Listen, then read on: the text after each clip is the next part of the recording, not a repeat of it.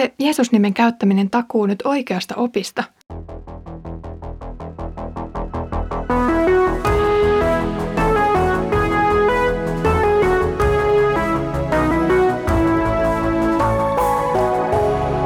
Kirjoitusten pauloissa.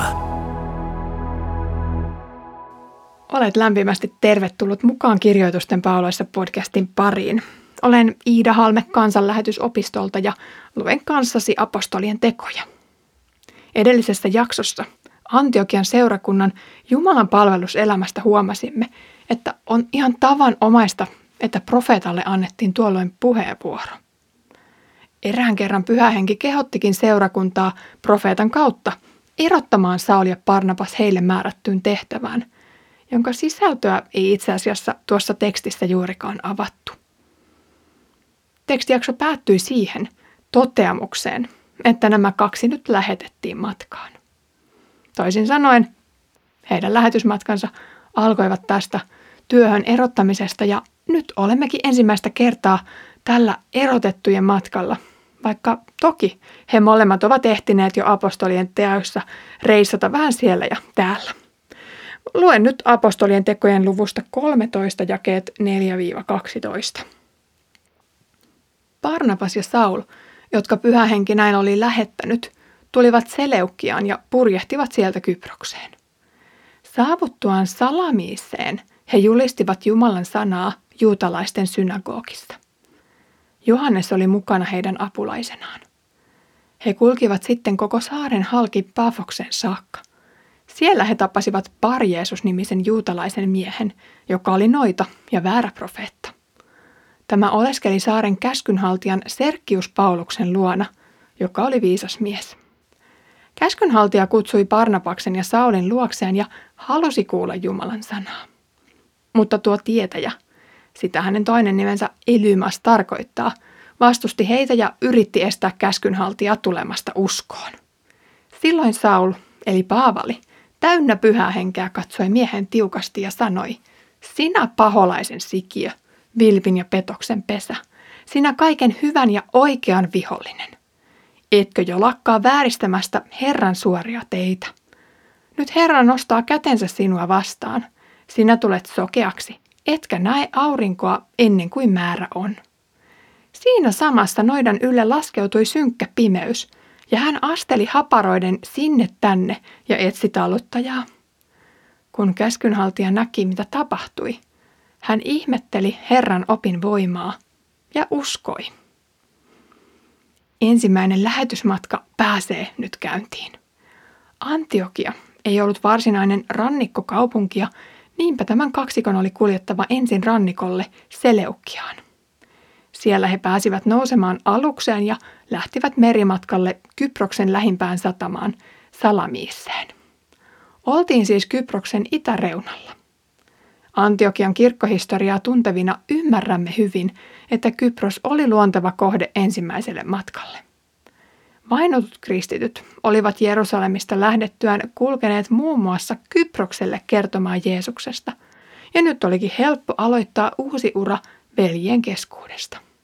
Olihan evankeliumi tullut Antiokiaankin Kyproksen kautta. Salamiksesta löytyy juutalainen synagoga – mikä ei ole kovin yllättävää. Olihan juutalaisia siirtokuntia eri puolilla välimertä ja Kyproksella ehkä keskimääräistä tiheämmin. Jo aiemmin Jeesuksesta kuulleet olivat eläneet sovussa paikallisten juutalaisten kanssa, ja niinpä nämä veljet pääsevät keskustelemaan kirjoitusten äärellä Jeesuksen messiaanisuudesta. Ristiriitoja ei tällä kertaa ilmene, mutta matkan piti kuitenkin jatkua eteenpäin. Luukas mainitsee, että Johannes Markus oli Parnappaan ja Saulin matkatoverina tai oikeastaan kirjaimellisesti assistenttina tai adjutanttina. Hänkin siis oli yksi sana julistajista, vähän sellaisena oppipoikana.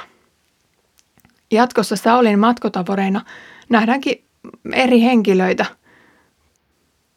Saul toimii heidän mentorinaan. No matka jatkui tässä maata pitkin koko Kyproksen halki noin 200 kilometrin verran Paafokseen Kyproksen länsirannikolle. Paafos oli tuolloin saaren pääkaupunki. Ja se oli Tarun mukaan kreikkalaisen jumalattaren Afroditten synnyin seutua ja siten tämän palvonnan keskuspaikkoja. Välikohtauksia ei näytä kuitenkaan syntymän, vaan julistusta saadaan tehdä rauhassa. Ehkä Kypros oli monikulttuurista ja suvaitsemaa maaperää. Pelkkää rauhaa ei julistustyö toki koskaan ollut, vaikkei laajamittaista vastustusta joltakin tietyltä ryhmältä tällä kertaa saatu.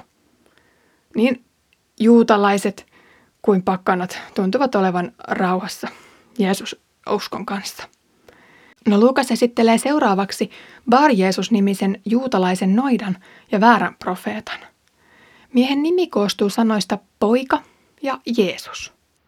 Hän siis saattoi olla jonkun Jeesus-nimisen miehen poika tai jopa Jeesuksen opetuslapsena esiintyvä väärä profeetta.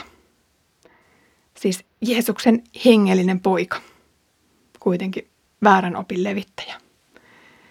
Saarella kohdataan myös roomalainen virkamies Serkkius Paulus, joka on työnsä puolesta törmännyt tähän uuteen oppiin jo aiemmin. Kun hän kuulee saarella olevan opin asiantuntijoita, hän kutsuu heidät luokseen kuullakseen enemmän, mistä tässä Kristususkossa on kyse. Jokin tuossa sanassa veti häntä puoleensa. Ja sen taas valeprofetta Par Jeesus aavisti. Syntyikin uskonsota roomalaisen sydämessä, kun Par Jeesuksen kerrotaan pyrkivän estämään uskoontuloa – kuitenkin yrityksessään epäonnistuen.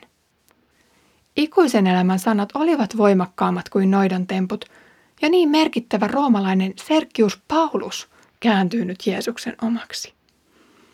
Väärä profeetta Par Jeesus saa kuulla Saulilta tiukan saarnan.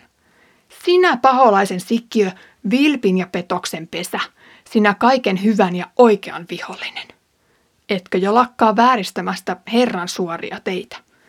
Nyt Herra nostaa kätensä sinua vastaan, sinä tulet sokeaksi, etkä näe aurinkoa ennen kuin määrä on. Saarna on raju. Väärä opettaja ja noita saa kuulla kunniansa. Yhdenkin lankeemukseen johtaminen on vakava rikos. Saul saakin pyhän hengen kehotuksen nuhdella tätä miestä. Valheprofeetta käytti valheellisesti Jeesuksen nimeä – mutta Paavali saa nyt jonkinlaisen tiedonsanan ja ilmoittaa miehen todellisuudessa olevan paholaisen sikiö tai perkeleen poika.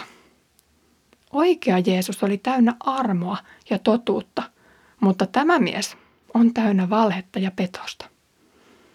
Johannes Kastaja, yksi Uuden testamentin profeetoista, julisti, tehkää tie suoraksi Herralle. Tämä väärä profeetta taas oli kokenut kutsumuksekseen mutkistaa ja vetää sen tien solmuun Kristuksen ja ihmisen välille. Jesaja oli profetoinut paitsi Johannes Kastajasta myös siitä, että Messias avaisi sokeiden silmät. Nyt Messias kuitenkin sokaisee tämän väärän opettajan silmät. On kuin noita joutuisi vähän elämään Saulinkin elämänvaiheita läpi. Jeesuksen vastustaja joutuu sokeaksi. Sokeutuminen käänsi Saulin sydämen Jeesuksen puoleen, mutta paari Jeesukselle taitaa käydä toisin. Serkkius Paulus sen sijaan on ollut jo aikaisemmin viehättynyt Kristususkosta. Sen yksinkertaisuus ja puhtaus tuntui jotenkin kutsuvalta. Siihen paremmin tutustuminen lisäsi hänen innostustaan. Nyt Herran todellisen voiman näkeminen on viimeinen sinetti hänen uskontulon prosessissaan.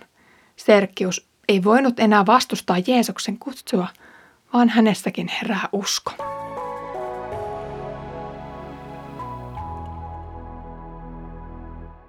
Vielä tämän matkan alussa nämä matkalaiset nimetään Parnappaaksi ja Sauliksi, mutta kesken tämän ensimmäisen matkakertomuksen Saulin nimi muuttuu Luukkaan kerronnassa Paavaliksi.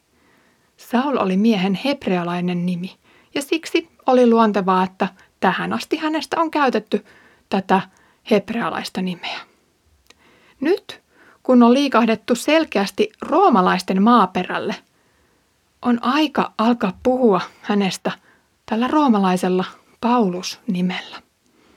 Jokaisella Rooman kansalaisella nimittäin oli myös roomalaisen nimi etnisen nimensä lisäksi.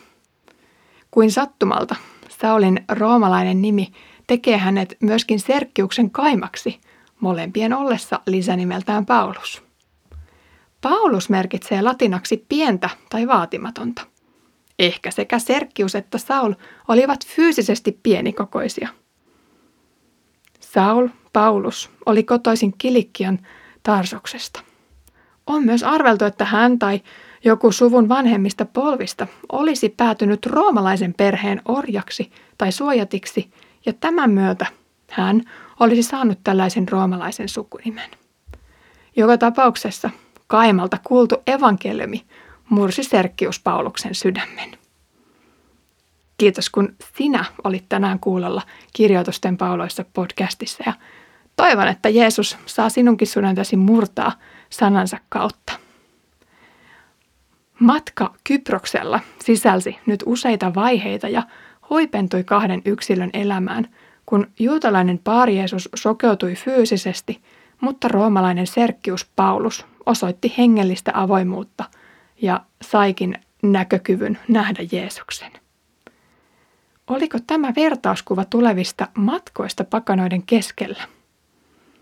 Se jää nähtäväksi ja ensi kerralla matkustamme Parnappaan ja Saulin kanssa Pisidian Antiokiaan, mutta sitä ennen Herramme Jeesuksen Kristuksen armo, Isän Jumalan rakkaus ja Pyhän Hengen osallisuus olkoon meidän kaikkien kanssa.